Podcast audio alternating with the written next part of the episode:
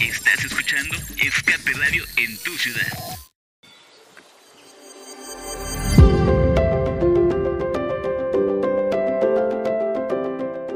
Escuchas una retransmisión de Agrofaro Radio,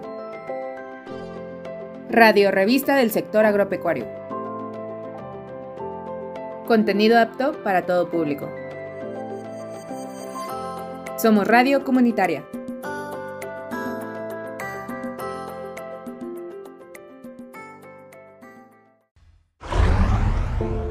Atención. Las opiniones vertidas en el siguiente archivo de audio son responsabilidad de quien las emite. Radio Faro FM. Si quieres conocer lo que sucede en el campo de nuestro país y escuchar las opciones del desarrollo económico, social y productivo de esta parte de la población, estás en el mejor lugar. Bienvenidos a Agrofaro.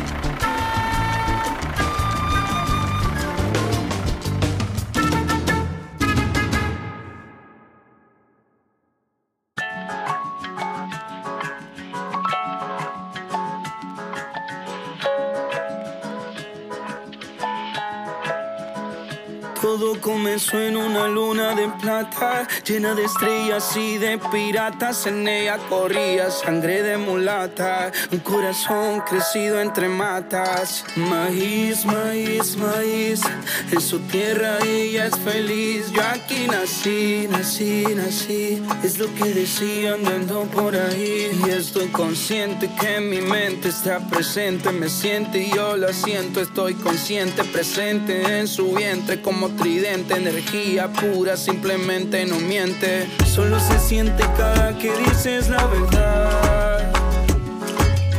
Solo se habla de ella para poder respirar. Maíz, maíz, maíz, en su tierra ella es feliz. Yo aquí nací, nací, nací, es lo que decía andando por ahí. Madre, voy a ser padre. Quiero que mis hijas sientan seguridad. Padre, voy a ser madre. Y quiero que mis hijos digan la verdad, la verdad. No existe energía que nos pare. Y la magia que compone en sus ojos arde el arte. Cuidado que puede quemarte. Respétala primero, solo así van a amarte. Solo se siente cada que dices la verdad. Solo se habla de ella para poder respirar. Maíz, maíz, maíz. En su tierra ella es feliz. Yo aquí nací, nací, nací. Es lo que decía andando por ahí. Maíz, maíz, maíz. En su tierra ella es feliz. Andando por ahí. Todo comenzó en una luna de plata, llena de estrellas y de piratas. En ella corría sangre de mulata, un corazón crecido entre matas. Maíz,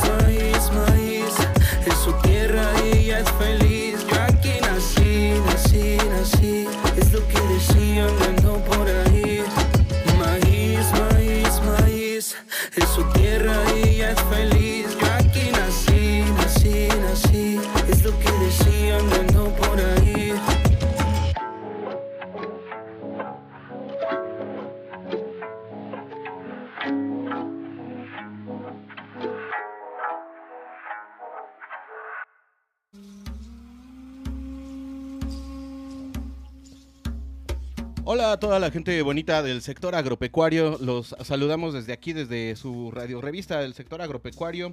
eh, la favorita de todos los martes. eh, pues Agrofaro Radio ya está en línea. Eso, ¿No? a fuerza. a como, como debe de ser. Eh, los saluda Luis Torres eh, y el día de hoy tenemos el placer como desde hace siete temporadas y Y 11, las que pro- faltan. y 11 programas y todos los que falten más los especiales del buen Robert. ¿Cómo está Robert? Pues con, ya ni sabemos si con frío, si con calor, esto, estos cambios bruscos de temperatura me están abrumando, doctor. Porque, ¿Qué está pasando? ¿Qué está pasando? Oiga, sí, según dicen que el cambio climático no existe, pero ahora sí está fuerte, Sí, mano. en la mañana nublado, frío. Sí, sí, sí, ahorita, bueno, eh, ahorita que estamos en vivo desde la Fábrica de Artes y Oficios de Oriente, son 5 de la tarde Ajá. y el calor está bueno. ¿sí? Sí. Y ahorita va a volver a bajar la temperatura y otra vez, ¿no? ¿Qué más? ¿Qué más pedimos? No, y aparte oscurece más temprano. Exacto. Que bueno, eso no tiene nada que ver con el cambio climático, pero. Sí, todo sea, pasa. Todo, todo, Todo pasó pasa. esta semana, Sí, exacto. ¿no? Pues sí, ¿qué ¿Cómo tenemos el día de hoy, Luis? Ah, pues le cuento que tenemos eh, un proyecto el cual eh, me parece bastante interesante porque creo que para nosotros los mexicanos es algo pues muy básico, es algo que conocemos, es, es de nuestro consumir diario se podría decir. Sin embargo, creo que para las personas que no son me- mexicanas eh, puede ser un producto excelente del cual se puede hablar. Y el proyecto es eh, Proyecto Molino Pinto y son productos ni, ni- Nixtamalizados. nixtamalizados.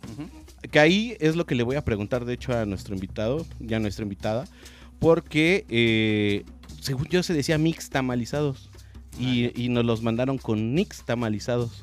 Entonces, no sé.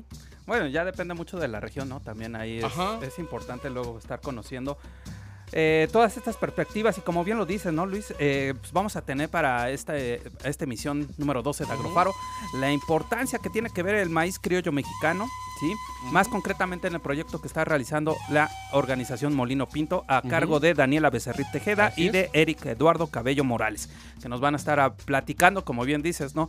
De estas características de este producto muy emblemático acá del país, el maíz, todas sus vertientes, todas las transformaciones que se les puede dar, en este caso para ellos que le hacen a los productos nixtamalizados. Y pues Ajá. vamos a ver, como dices, quitarnos esas dudas, esos mitos, esas leyendas que pueden existir acerca de este bonito producto que es el maíz, uno de los más representativos aquí en el, ahora sí que en la República Mexicana. Sí, sí, sí. Yo creo que eh, en todo el territorio mexicano es como lo más, este, ¿qué se podría decir?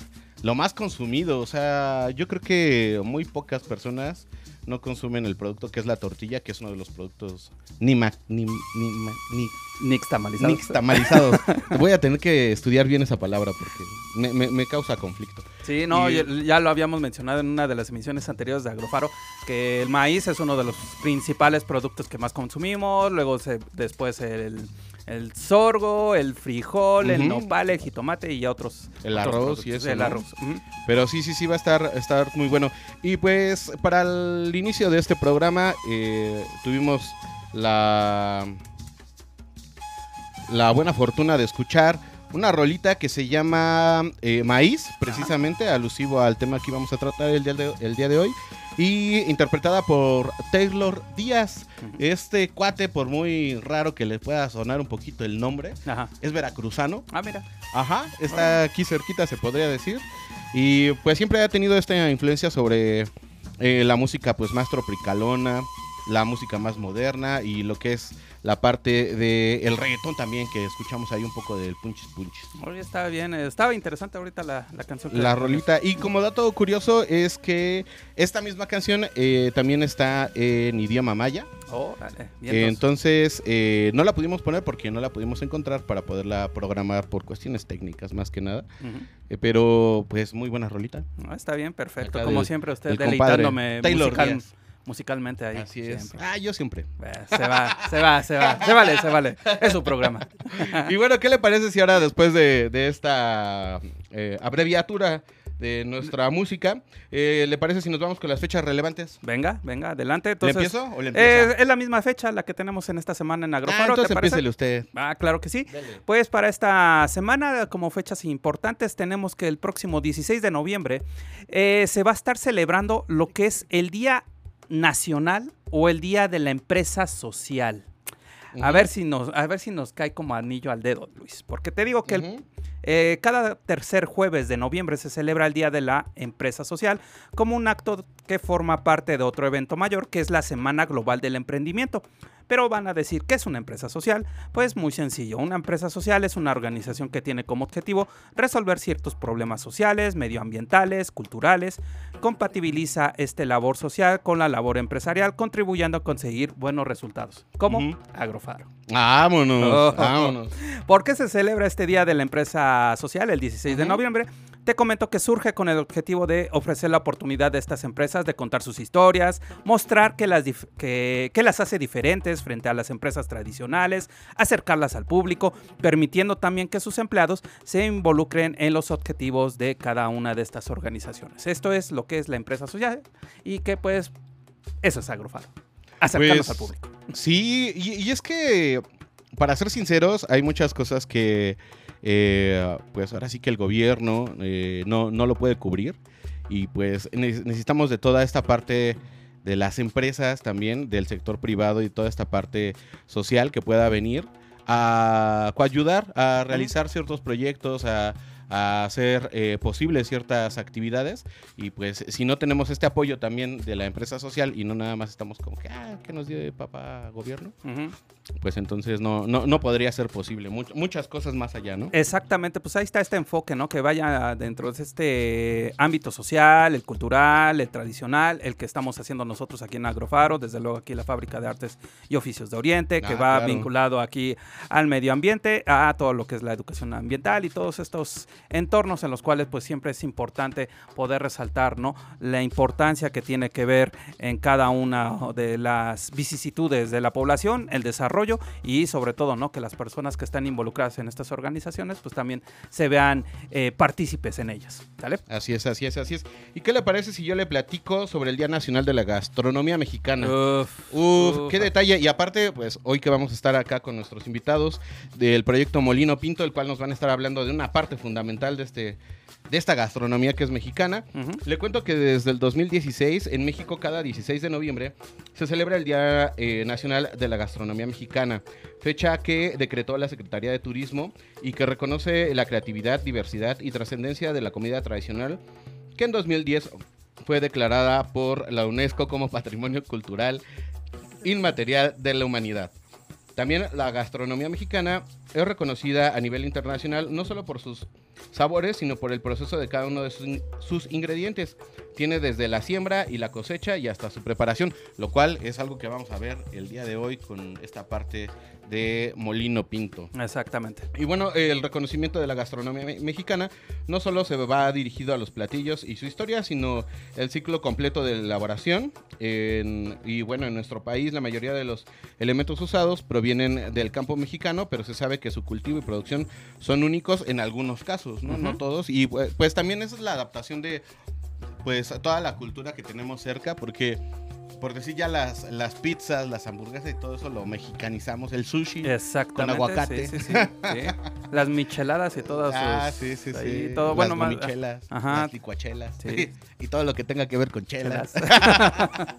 no, y pues, por decir las pizzas con, con salsa de frijol en vez de otra cosa. ¿no? Por ejemplo, eh, bueno, eh, no sé si habías escuchado, apenas porque me llegó una, una noticia del queso de tuna. ¿La habías escuchado? ¿Queso de El tuna? queso de tuna. No, Mm, mano. mm, Sí, se está desarrollando, creo que allá por Aguascalientes, es en la zona, en la zona eh, norte del, del país. Y estaba interesante y dicen que es muy dulce. No sé, ya me llamó la atención. A ver si podemos, nos vamos a ver en esa labor de a ver si podemos contactar a unos productores, ¿no? Como para, como para traerlos aquí a Agrofaro, ¿no? No, pues sí, Sí. está súper interesante. No, no manches, eso no lo había escuchado. Qué bueno que, que estemos experimentando con más productos porque eso es muy, muy bueno. Y eh, bueno, otra cosa que le puedo comentar es que algunos de los elementos del campo que son fundamentales en la cocina mexicana, pues son eh, el maíz, obviamente, con el 27, con una participación de 27 millones de toneladas. Nada cual, más. Pues es un poquito nomás. Ajá, un poquito nada más, tantito. Eh, Chile con 3 millones de toneladas, el frijol con un millón de toneladas, la calabaza con medio, medio millón de toneladas, aguacate 2 millones, el tomate eh, 700, sete- 700, eh, ¿qué? 706, no, 766 mil toneladas, ahí está. Eso. Sí salió, sí salió. Sí salió, sí salió, sí salió, sí salió.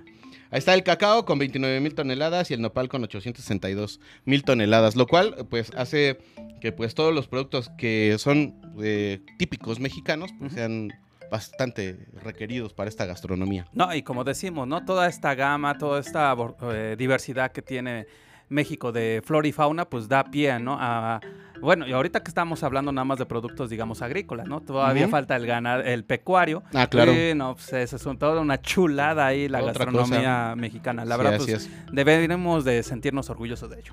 Así es, así es. Pues vámonos, Y- Luis, ¿te parece bien con un poquito más de música? Vámonos para Vámonos. Sudamérica, ahí para toda la banda que nos está haciendo favor de sintonizar allá en Radio Solsticio.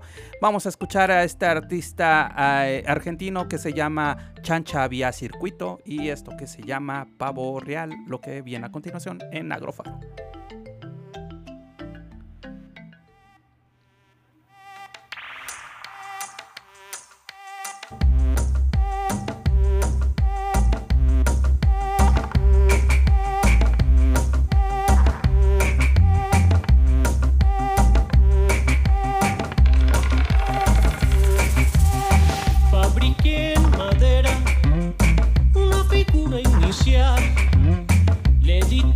Y surcos, le di un alma inmortal.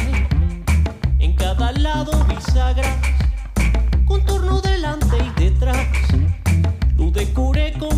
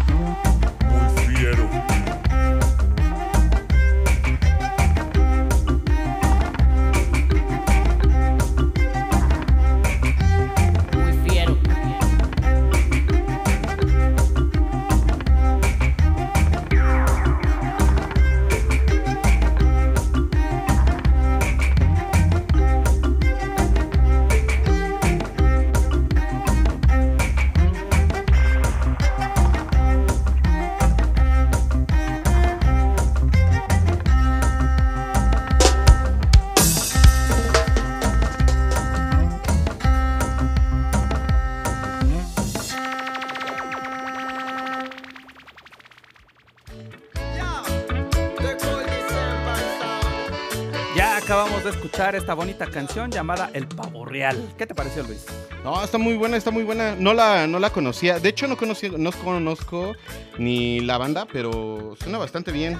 Sí, sí, sí. Ahora, sí ahora sí que es de estas eh, nuevas tendencias que se están arrojando allá en Argentina, ¿no? Hay esa fusión, como dices ahí, entre el ska, el reggae, un poquito de, de todas estas mezclas musicales de los últimos años. Y pues ahí sacó de un disco llamado Estrella, que es su último placa musical de esta, de este, de esta persona, ¿no? Que tiene el seudónimo de Chancha Vía Circuito.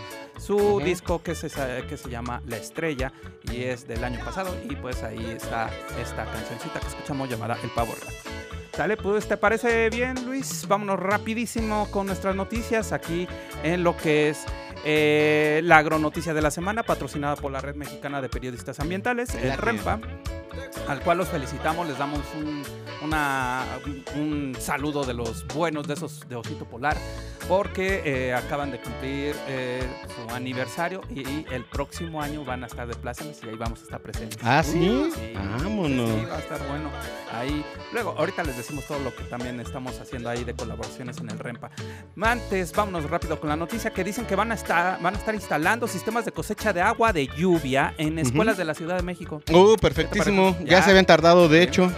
De hecho, pues sí, en la Ciudad de México se van a estar instalando sistemas de cosecha de agua de lluvia en 1922 primarias y secundarias públicas con el objetivo de almacenar hasta 198 millones de litros en beneficio de un millón 200 mil alumnos y docentes, aquí como el buen Luis, Mm. eh, quienes podrán utilizar como fuente alternativa para sanitarios y actividades de limpieza. ¿no?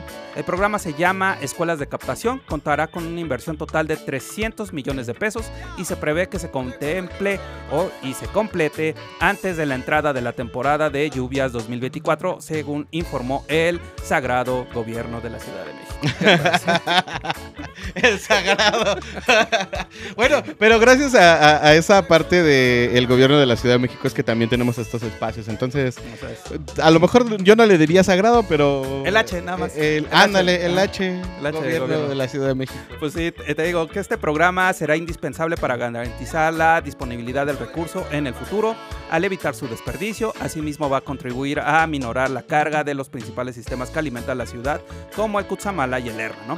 Eh, tan- igualmente, la Secretaría del Medio Ambiente explica que entre noviembre y diciembre de este año se llevará a cabo un programa piloto en 79 planteles de la alcaldía Milpa Alta con una inversión de 17 millones de pesos y captación o más bien capacitación a personal educativo para dar mantenimiento y aprovechar adecuadamente el recurso, ¿no?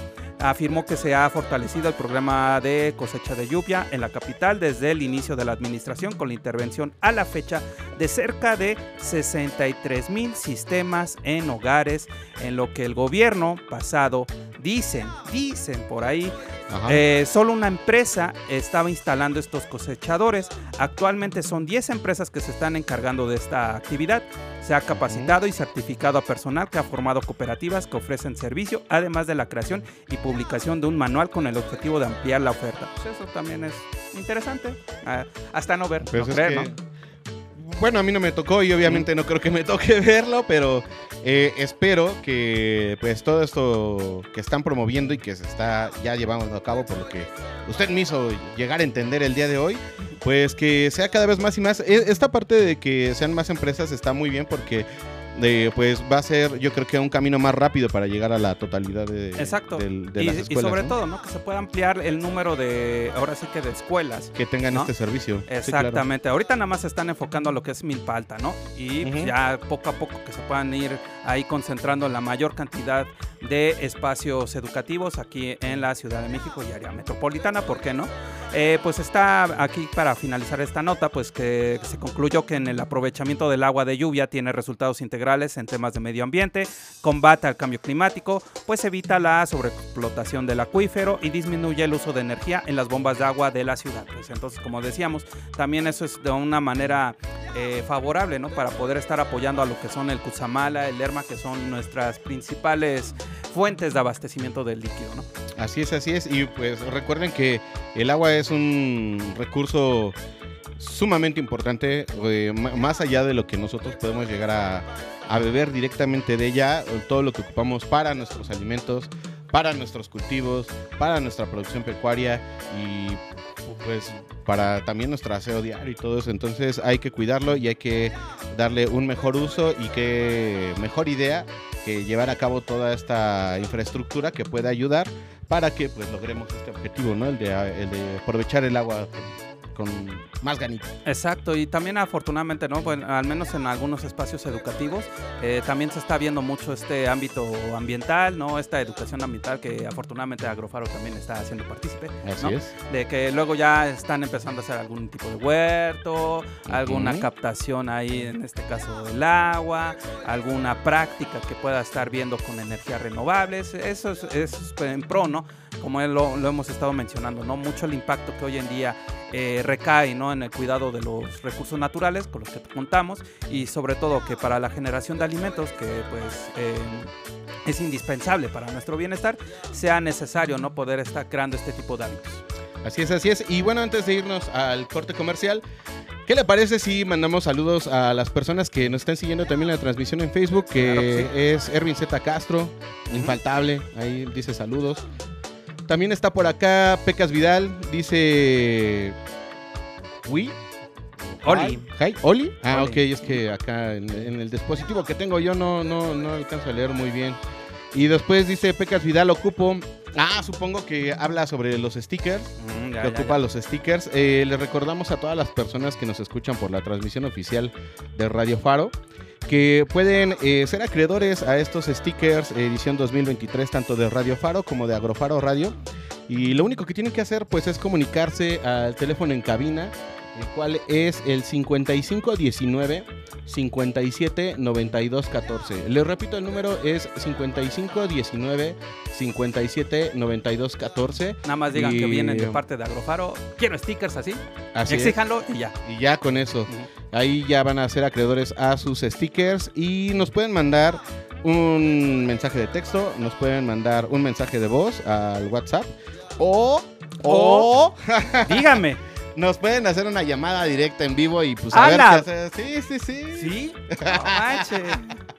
Sí, eso sí, está, eso sí estaría genial porque nunca lo hemos hecho, entonces pondríamos en jaque a nuestros productores porque también, no sé si lo han hecho, pero estaría genial que este, pasara y ahí estuviéramos con el montón de peripecias de un programa en vivo. Va, sí, sí, sí. Estaría Sí, muy bien. sí, pues ahí sí. está la invitación ahí a toda la banda de Agrofaro. También pueden seguirnos ahí en nuestras redes como Agrofaro Radio. Nos pueden estar encontrando ahí algunas notitas, todo lo que pueda ser la historia de Agrofaro a través del Twitter, bueno, hoy llamado X. El ex. En el Tweets está lo que son ya lo que eh, les comentábamos hace ratito, nuestra aportación que estamos haciendo en la red mexicana de periodistas ambientales. Ahí estábamos poniendo su flamante columna ahí en la, en la opinión de Agrofaro. La opinión de Agrofaro, Sí, más bien, ahí más sí bien. es la opinión de Agrofaro ahí en la red mexicana de periodistas ambientales. El Instagram, ahí todas las fotitos, todos los conceptos Ah, que sí, sí, acuden sí, nuestro flamante jefe. Todos los eventos que llegamos a cubrir, ahí los, los promocionamos. Y para terminar los saludos, porque no Ah, me dejó claro, terminar claro, los claro. saludos, también a Garrido Armando, que dice saludos. Y también a Ariel de la O Galindo. Eh, dice saludos equipo Agrofaro. Igual van los saludos de regreso a todo el equipo de planificación que está por ahí también pendiente de este programa. Exactamente, y haciéndole la invitación para el próximo Así 24 es. de noviembre que va a llevar a cabo su feria de productores en conmemoración de su aniversario número 43 de la licenciatura en Planificación para el Desarrollo Agropecuario, allá en la Facultad de Estudios Superiores Aragón. Y también, pues, este, ¿qué más? Pues nada más que vayan ahí a la feria de productores. Es desde las 10 de la mañana hasta las 6 de la tarde, el día 24 de noviembre, en el estacionamiento de estudiantes, que es el que entras por Avenida Universidad, ahora llamada Avenida Universidad, en Pez Aragón. Va y pues va. ya nos vamos a corte. Perfectamente, ya Va nos, ya nos dijo nuestro productor David, ya manitos, córtenle a sus comerciales que van los míos. Va, que va. Pues vámonos tendiditos. Ahorita regresamos para entrar de lleno con lo que es el proyecto de Molino Pinto y lo que es el maíz criollo mexicano y los productos nixtamalizados.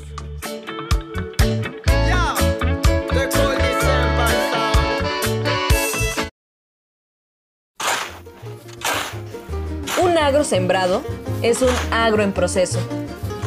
Regresamos con más de Agrofaro.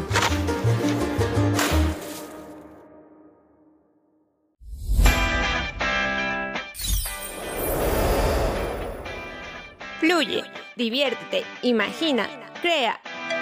Apasionate solo en la radio online de tu ciudad. Escape Radio.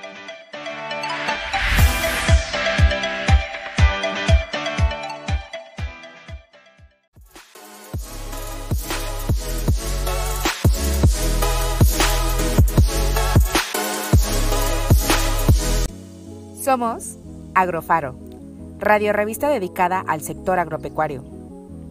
Puedes escucharnos todos los martes a las 5 de la tarde a través de Hiperboria Radio. También puedes encontrarnos en nuestras redes sociales como arroba agrofaro radio. Tu guía en el sector agropecuario.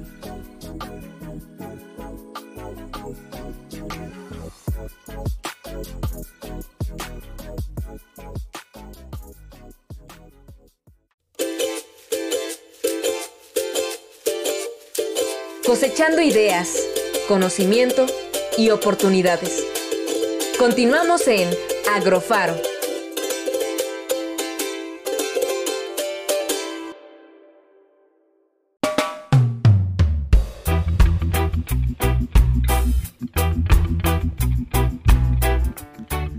Estamos de vuelta aquí en el segundo tiempo de Agrofaro para entrarle de lleno a lo que es este bonito proyecto, Luis, que es el Molino Pinto, la importancia de lo que tiene que ver el maíz criollo mexicano y los productos nixtamalizados. Así es, así es. Y para eso tenemos como invitados a Daniela Becerril y Eric Cabello para que nos platiquen sobre este proyecto y pues la importancia del de, el maíz eh, criollo en todo este proceso y pues todo lo que tiene que ver y que nos expliquen si es mixtamalizado o nixtamalizado porque yo no sé y entonces quiero que me digan también eso. Pero antes de todo eso les damos la bienvenida y muchas gracias por tomar esta videollamada.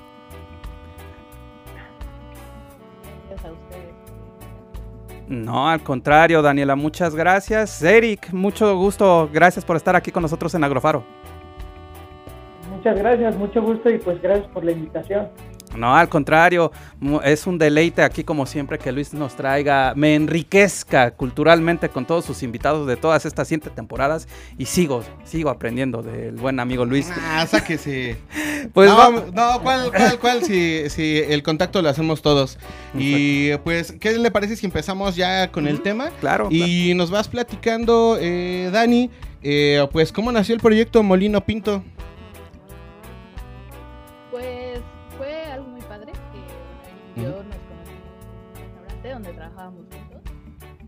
Restaurante mexicano, ¿no? Entonces, pues de ahí platicando y con la amistad, eh, nosotros queríamos un proyecto que, pues principalmente más allá de que fuera, eh, pues un negocio, también fuera uh -huh. algo donde pudiéramos ayudar a la gente, donde pudiéramos conocer gente.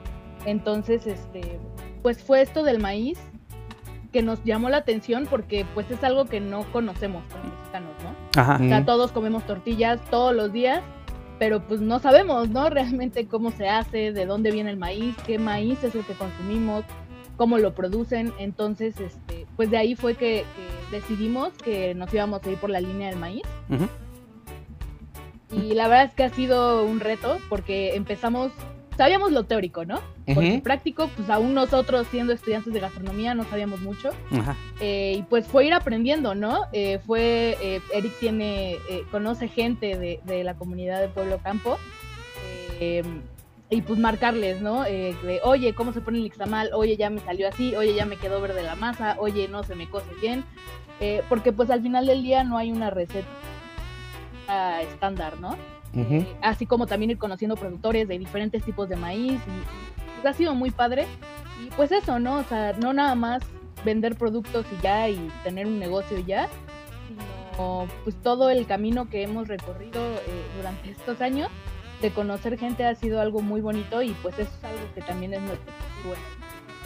Tanto difundir eh, el maíz y, y, cómo se siembra, cómo se produce la tortilla, como qué es la nixtamalización como darle difusión también a los productores. ¿no? O sea, nosotros eh, siempre eh, pues, mencionamos a, don Martín, que es, que es, la persona donde, bueno, es la persona que, siembra el maíz que nosotros utilizamos, y pues sin él nosotros no podríamos hacer nada de lo que hacemos, ¿no? Entonces, partiendo de ahí, pues ahora sí que él es el principal, eh, pues la principal parte de, del molino. Oye, que, que, que es interesante, ¿no? Saber, uh -huh. ahorita que comentaba bien Daniela, eh, luego eh, esos valores que luego no consideramos, ¿no? vemos muchas acá, pues es muy tradicional acá en la ciudad, bueno, en todas partes aquí en la República Mexicana de cuestiones de las, de las tortillas, ¿no? Como principal complemento de nuestra dieta alimenticia y todo lo que tiene que ver el negocio, ¿no? De las, la- de las tortillerías, ¿no? Cómo se pueden estar viendo los, eh, algunos son productores ya de- desde la zona de producción, como algunos ya nada más son los transformadores y qué tanto tiene esa importancia de ver esos vínculos, ¿no? Que esté bien el producto, cómo se esté conservando, cómo se puede estar trans- eh, transportando y qué tanto también va a tener esa importancia para lo que nosotros vemos y consumimos habitualmente, ¿no? Qué bueno que lo, que lo están comentando eso, que ese lazo que tienen ustedes, ¿no? Con los productores y esa es ahí ahorita la pregunta con la que quiero eh, hacerles, tanto Eric o como Daniela, eh, pues esa conexión, ¿no? ¿Cómo nació y qué tan importante es eh, en el eslabón de ustedes como Molino Pinto la, este vínculo con, o esta integración con productores? Ok, pues fíjate que también ahí fue todo un reto. Yo vivo cercano a la zona de Tláhuac, Falta, Xochimilco, parte de Iztapalapa. A pesar de que es zona milpa, zona que produce maíz, fíjate que fue todo un reto encontrarlo. Ya. Eh, como comentaba ahorita Daniela, eh, la primera carga, por así decirlo, que tuvimos de maíz, tal cual la tuvimos que traer de la Sierra Norte de Puebla porque no encontrábamos un maíz Ya. criollo y bueno aquí en la ciudad. Entonces también justo con esa inquietud, eh, pues ahora sí que nos empezamos a mover para poder contactar un productor cercano y entre conocidos, entre ir preguntando, eh, yo me iba a los mercados a buscar personas que trajeran maíz o productos que se vieran eh, no muy comunes, entre ir preguntando, eh, dimos con un amigo eh, que tiene un molino ahí en Xochimilco, en el centro, él nos pasó el contacto de su productor y pues como menciona Daniela, es el señor Martín Aparicio, que él es de, de San Pablo Atlazalpan, Estado de México. Está pasando las lagunas de Chalco, como a unos 15 minutos pasando las lagunas. Ya. Y fue como empezamos a, pues a trabajar con él. La verdad es que desde el principio fue muy honesto con nosotros al decirnos, mira, yo te estoy ofreciendo una buena semilla, es una semilla criolla, eh, que también ese es un punto importante en el molino. Nosotros no trabajamos con maíz transgénico, maíz híbrido, sino estamos como en esta pequeña lucha. No somos los únicos, somos más, pero de seguir conservando esas semillas criollas, ¿no? Entonces empezó a dar ahí muy, muy padre eh, esta, esta amistad, que lo podemos llamar así, somos privilegiados de poderle decir amigos, porque hay un término que no nos gusta mucho a nosotros en el molino, que es decir, ellos son nuestros productores, porque no, no nos pertenecen, son las personas con las que trabajamos, Ujú. son las personas que, como ahorita mencionaba Daniela, eh, hacen posible que, que llegue todo el tema del maíz, ¿no?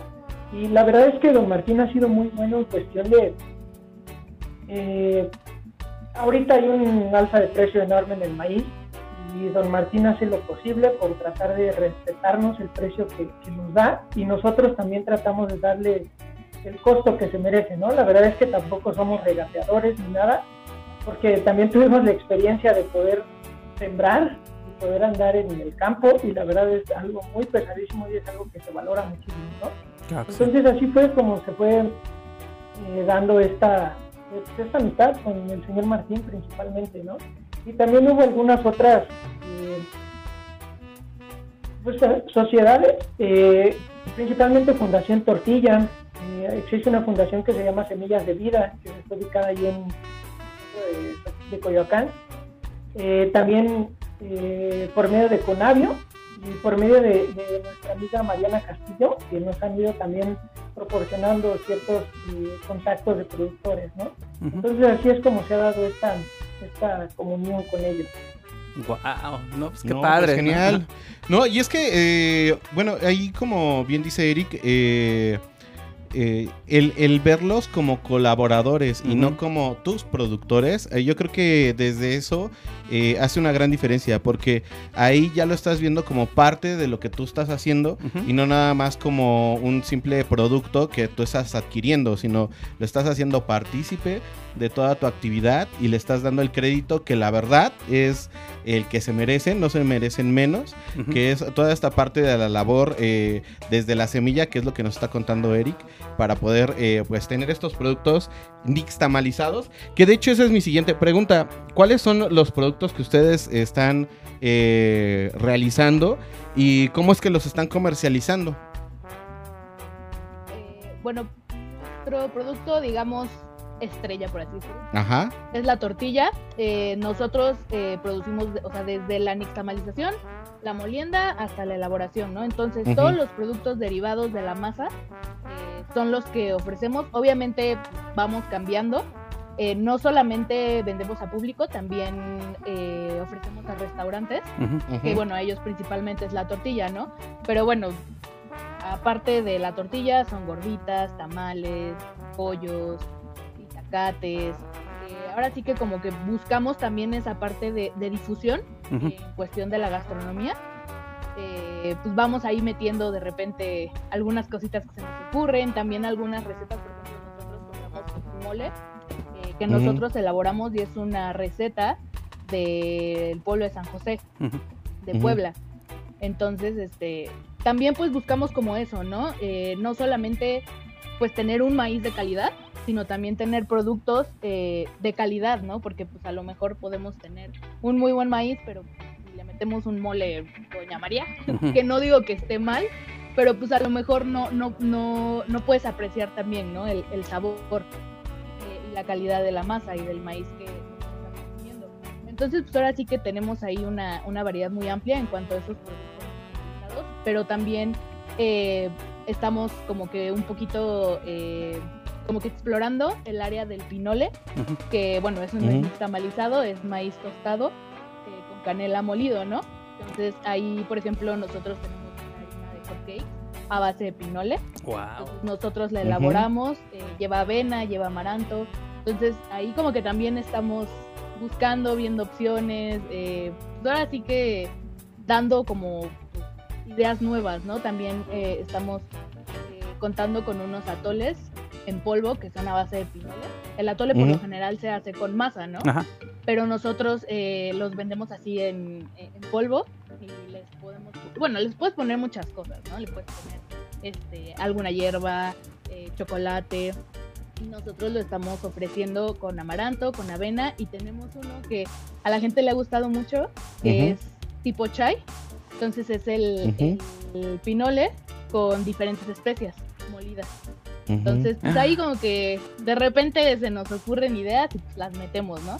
Entonces nosotros, por ejemplo, eh, nuestra carta, tenemos una carta base que son las tortillas, las gorditas y todo, pero dependiendo la temporada vamos metiendo otros productos, ¿no? O sea, por ejemplo, ahorita en, en octubre tuvimos un tamal de calabaza, unas tortillas eh, naranjas de chile guajillo, ahorita pues ya acercándonos a Vámonos. Navidad tenemos este, otros productos, tenemos un tamal de frutos rojos, eh, un tamal de nuez con, con manzana, entonces como que ahí también buscamos no tener siempre lo mismo, ¿no? O sea, ofrecerles a, la- a las personas diferentes cosas y pues que se animen también a probar diferentes cosas, ¿no? Y que conozcan otros productos.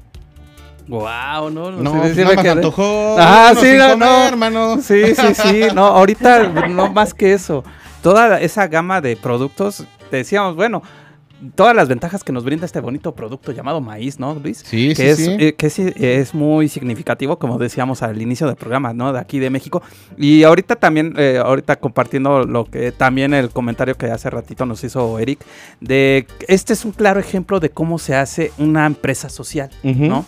De que todas las personas involucradas, las personas productoras, eh, en este caso acá Eric, eh, Daniela, ya como generadores de productos, ¿no? Transformados o de estos productos nixtamalizados, pues vienen, ¿no? Cada uno de estos eslabones para que nosotros como consumidores tengamos ese beneficio y que todos tengan ahí la ganancia, ahora sí, o la remuneración significativa, ¿no? Acorde a cada uno de esos estratos. Esa es la importancia que hoy al, al menos dentro de las actividades del sector agropecuario deben de ser muy patentes, deben de ser muy importantes ya estarlas estableciendo, porque pues es mucho ya la importancia de poder estar vinculando eh, lo que hemos estado platicando, ¿no? Ya mejores formas de producir, mejores hábitos para poder estar difundiendo los productos y mejor, ¿no? Como acá el buen el buen caso de Molino Pinto y toda su gama de productos que aquí ya ya se, se me antojó el atole, eso sí. Sí, Eh, sí, Ahorita sí, para esta temporada se nos está tocando el atolito. Eh, las tortillas, ¿no? Que si son, ahora sí que decíamos, el complemento de nuestra dieta alimentaria, pues ver, ¿no? Que también puede existir muchas formas de poderlas estar difundiendo. Y qué bueno que, que tienen esta... Ahora sí que toda esta diversificación de productos que le están dando el valor eh, oportuno a cada uno de estos pro- de cada uno de los procesos y que están viendo mucho también esa característica que hoy- al menos hoy en día el- nosotros como consumidores siempre pedimos más, ¿no? O siempre que Sí. estamos necesitando de esas cosas innovadoras, ¿no? Y qué bueno que ustedes son ahora sí que precursores, ¿no? Para este tipo de productos. No, Pero- y además de que no se cierran, bueno, perdón, Ajá. pero es que además de que, como bien dice Daniela, o sea, que no se cierran a un solo producto. Exacto. Porque, o sea, yo la verdad cuando estábamos hablando de esta parte del maíz criollo y de esta parte de molino pinto, dije pues, eh, tortilla, ¿no? Y como que a lo mejor alguna gordita, tlacoyito o algo así. Y no, y hay un montón de cosas. Entonces yo ya dije, no manches, ya no me va a alcanzar con lo que traigo en la cartera, man. Ya, Pero- ya, ya voy a tener que romper el cochinito para comprar. Pero hay transferencias. Ah, es transferencias, Sí, ¿verdad? hay transferencias. Hay- sí, ¿no? Y hablando de las dificultades, ¿no? Exactamente. No, y uh, precisamente ahorita que dices de las dificultades, y ahorita eh, es algo que me llamó la atención ahí, ya sea Daniel, eh, Daniela, ya sea Eric, eh, que nos pusieran responder, ¿no? Ahorita nos decían eso de la, de la problemática, ¿no? De, al menos aquí en la zona de, ah, aquí de la Ciudad de México, que sí es un poquito limitada en las zonas de producción de maíz y que tuvieron que recurrir a otras, a otras localidades. Pero, ¿qué tanto se ha visto, no? Ahorita, ya sea con pandemia, ya sea con lo que se ha visto en los últimos años, este, estas dificultades en el ramo del, del maíz, ¿cómo la han presentado? ¿Cómo la han visto ustedes?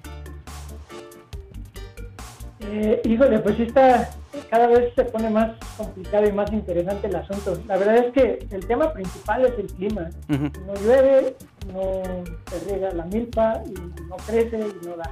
¿no? Sí. Nada menos. Este, pues, ahorita don Martín eh, eh, pues batalló un poco, la verdad. Nos comenta que las, las mazorcas no crecieron, no tienen buen tamaño, no con la producción esperada. Y créeme que ese es en varias zonas. ¿eh? En Xochimilco tenemos otro amigo eh, productor, el señor Gregorio Martel, que también ahí el tema eh, del clima también está muy difícil. Eh, hace un tiempo fuimos con unos amigos acá por Tlaltenco y el mismo tema. Es chistoso porque en unas zonas hay el espacio, pero no hay la gente interesada en sembrar. Mm, Y en los lugares que está el espacio, la gente interesada, no hay agua y no hay recursos.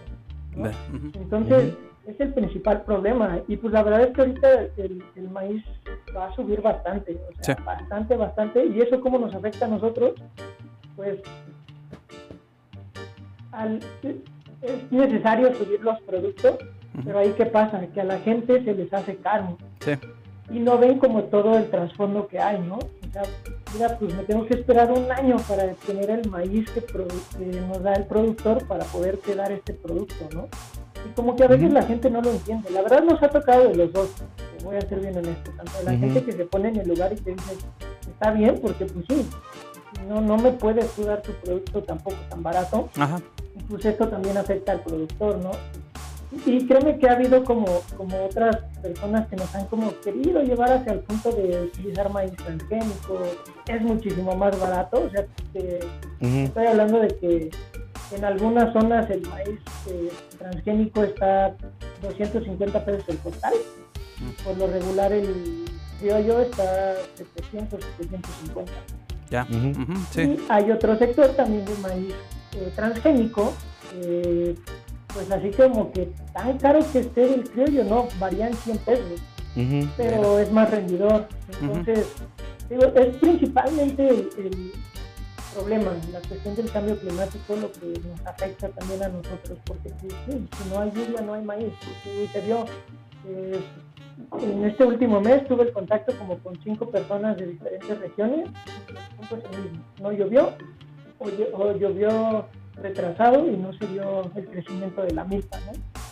Wow, no, sí, sí es importante, ¿no? Lo que hemos estado también aquí platicando en Agrofaro en estas temporadas, ¿no? La importancia que tiene que ver estos cambios abruptos, ¿no? De clima, eh, ya ni qué decir fenómenos naturales, ahorita huracanes, incendios forestales, este, desertificación del suelo, ¿no? Que también eh, en algún momento puede estar afectando en las zonas de cultivo. Y qué importante, ¿no? Ahora sí que también tener este tipo de, de prevenciones oportunas, ¿no? Para también al menos salvaguardar, ¿no? La actividad dentro de, ahora sí, en, en este caso, para Daniela, para Eric, ¿no? De- del maíz y que pues, al menos también pues se vean de manera oportuna, ¿no? El, el seguir produciendo adecuadamente y que se mantenga, ¿no? Todavía este lazo con los productores. No, y es que... Ah, di- di- adelante, Ah, Eric. perdón, perdón. Adelante, Eric. Adelante, adelante. que- Quería mencionar un punto que también creo que es importante, que otra cosa que también nos afecta es que tristemente la gente está acostumbrada al producto industrializado. O sea, nos ha tocado ir a ferias en las cuales prefieren comprarse una comida chatarra que Sí. poder invertir un poco más en una alimentación sana, ¿no? Digo, Es cierto. Y, y está, está bien, ¿no? Pero justo queremos generar ese, esa conciencia, ¿no? Porque todo lo que hay detrás de, de un producto así, ¿no? Y, y entonces creo que pues, es justo eso también importante. No, y, y sí, bien lo dices, ¿no? También te- tenemos ese mal hábito, ¿no? De también estar este, regateando y haciendo luego, no, no considerar, ¿no? El valor, la importancia que tiene detrás de un producto y más procesado o elaborado aquí en México, ¿no? Sí, no, y bueno, yo me iba a lo que estábamos platicando justo en la, cuando iniciamos el programa, que es eh, en, la, en la mañana hace un montón de frío, en la tarde hace un montón de sol, eh, ya más tardecito empieza a oscurecer y otra vez un montón de frío, incluso llueve. Entonces es así como que un montón de cosas en, en- en un periodo muy pequeño y ya no está tan marcado como antes, estábamos un poco más acostumbrados, ¿no? Que decíamos, en tal mes eh, está lloviendo, llueven, son las lluvias fuertes, y ya de ahí se calma un poquito y de ahí el, el frito, ¿no? Y de ahí ya pasamos al calorcito y así sucesivamente, ¿no? Lo cual ahorita, pues estos ciclos naturales que a los cuales estábamos acostumbrados y nuestros cultivos estaban acostumbrados, pues están perdiendo. Y bueno, a mí me gustaría hacerles ya como también... eh, La eh, última la- pregunta. en, en la parte de ya ir finalizando y para que no se nos pierda el comercial que tienen ustedes que mandar, es eh, pues cómo han visto el mercado que ustedes han o en el cual han incursionado con esta parte de la ni- ni- nixtamalización, que es como, como lo que decías tú, Eric, que decías, o sea, es difícil que las personas te acepten el producto o no. O sea, ¿cómo ven el mercado? ¿Sí creen que pueda tener más empuje? ¿Creen que eh, nos quedemos ahí un poquito estancados o cómo estará la situación? Bueno, yo, yo creo es un tema bien complicado porque pues también, también es considerar, ¿no? Que obviamente, eh, bueno, por ejemplo, nuestra docena de tortillas eh, está en 35 pesos. Ujú. Y también somos conscientes de que pues no vas a estar, o sea, una, una familia, o sea, todo México no tiene, ahora sí que, que el, el acceso a comer con una docena de tortillas de 35 pesos, ¿no? O sea, somos realistas en el Sí. entonces, creemos que, que no va a ser un cambio de la noche a la mañana, obviamente tiene que ser paulatino, porque, pues, una, no hay maíz, ¿no? O sea, e- el, el- el hecho de, por ejemplo, los transgénicos, los híbridos, pues son producciones más grandes, ¿no? Producen más, eh, dura más, es un precio mucho más bajo y es más accesible para las personas. Entonces tampoco nosotros queremos satanizar como, ay, no, pues si compras tortillas de tortillería, o sea, eres una mala persona y por tu culpa está así la situación. O sea, no, tampoco, tampoco no. es así, o sea, Ajá. no, no, no es así la- las cosas, ¿no? Pero creo que a lo mejor, eh, pues nosotros teniendo acceso, o sea, que sí podemos comprar a lo mejor, eh, si tenemos el, el recurso, pues ir poco a poco, ¿no? O sea, ir poco a poco eh, transicionando como que de estos maíces, informarles a las personas, ¿no? O sea, a lo mejor, pues sí, ¿no? No vas a, a comprar tortillas de maíz criollo todo el tiempo, pero pues de repente, ¿no? O sea, como que sí impulsar estos proyectos, no somos los únicos, hay muchos proyectos que se dedican a esto, y nosotros no queremos como que, ay, solo cómprenos a nosotros, ¿por qué no? Porque se trata de, de- de rescatar nuestros maíces, entonces, si le compran a otra, otra empresa, pues está bien, ¿no? Nada más que sí seamos conscientes de eso, ¿no? De, de estas tortillas de tortillería, obviamente no, no están mal, no es que eh, las dejemos de consumir, pero pues si podemos consumir estas otras, eh, pues mejor, ¿no? Apoyar a los productores, informarnos. Nosotros eh, también aparte damos cursos y pues la gente, pues poco a poco, ¿no? No va haciendo esa conciencia de, ah, ok, pues no sabía esto, ¿no?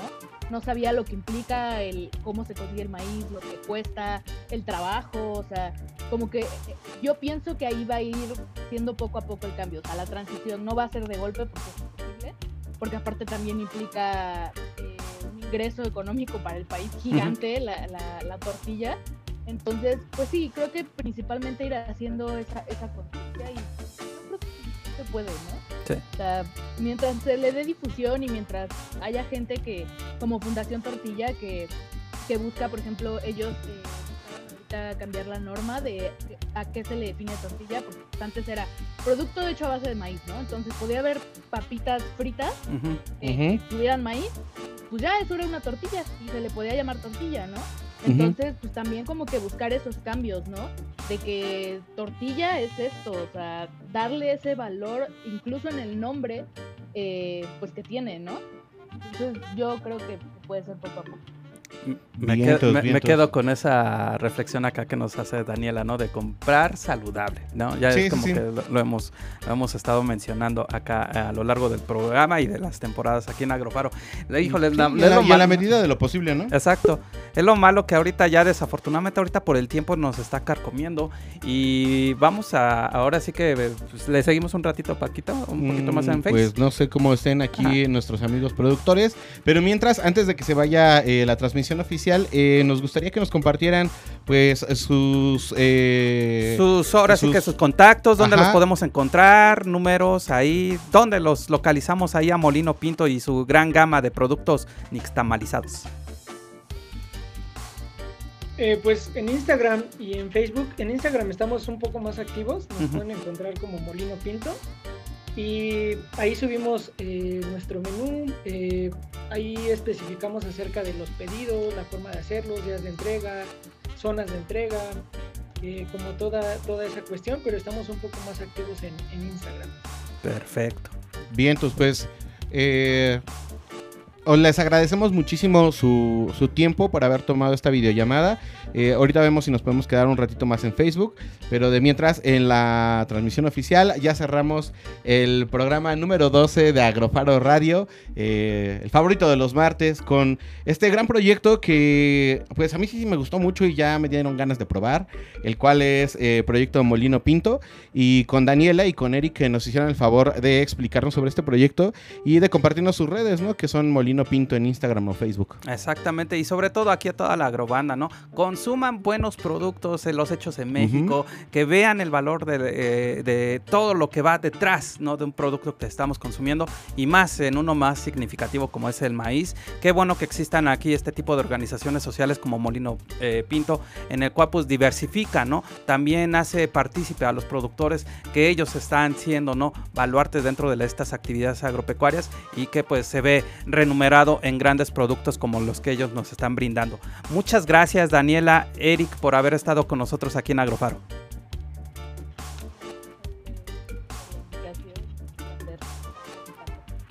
Claro que sí, Vientos. esperemos que desearle la mejor de la suerte, que les vaya muy bien en sus actividades. De todas maneras, aquí la puerta de Agrofaro está abierta para todos ustedes y pues muchas gracias por estar con nosotros. Gracias, gracias por la invitación. Al contrario, Ah, pues vámonos. Nos Luis. vamos, nos vamos, Ervin. Vámonos. Entonces, pues muchas gracias por habernos sintonizado. Nos vemos la próxima semana en Agrofaro.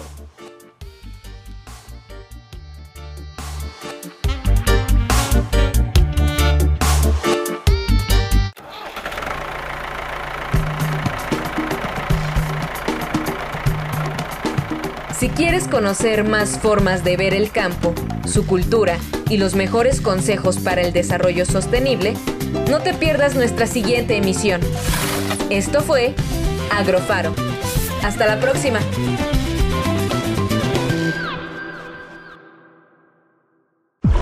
Síguenos en Instagram, Facebook, Twitter, y Mixcloud como arroba, Radio Faro FM.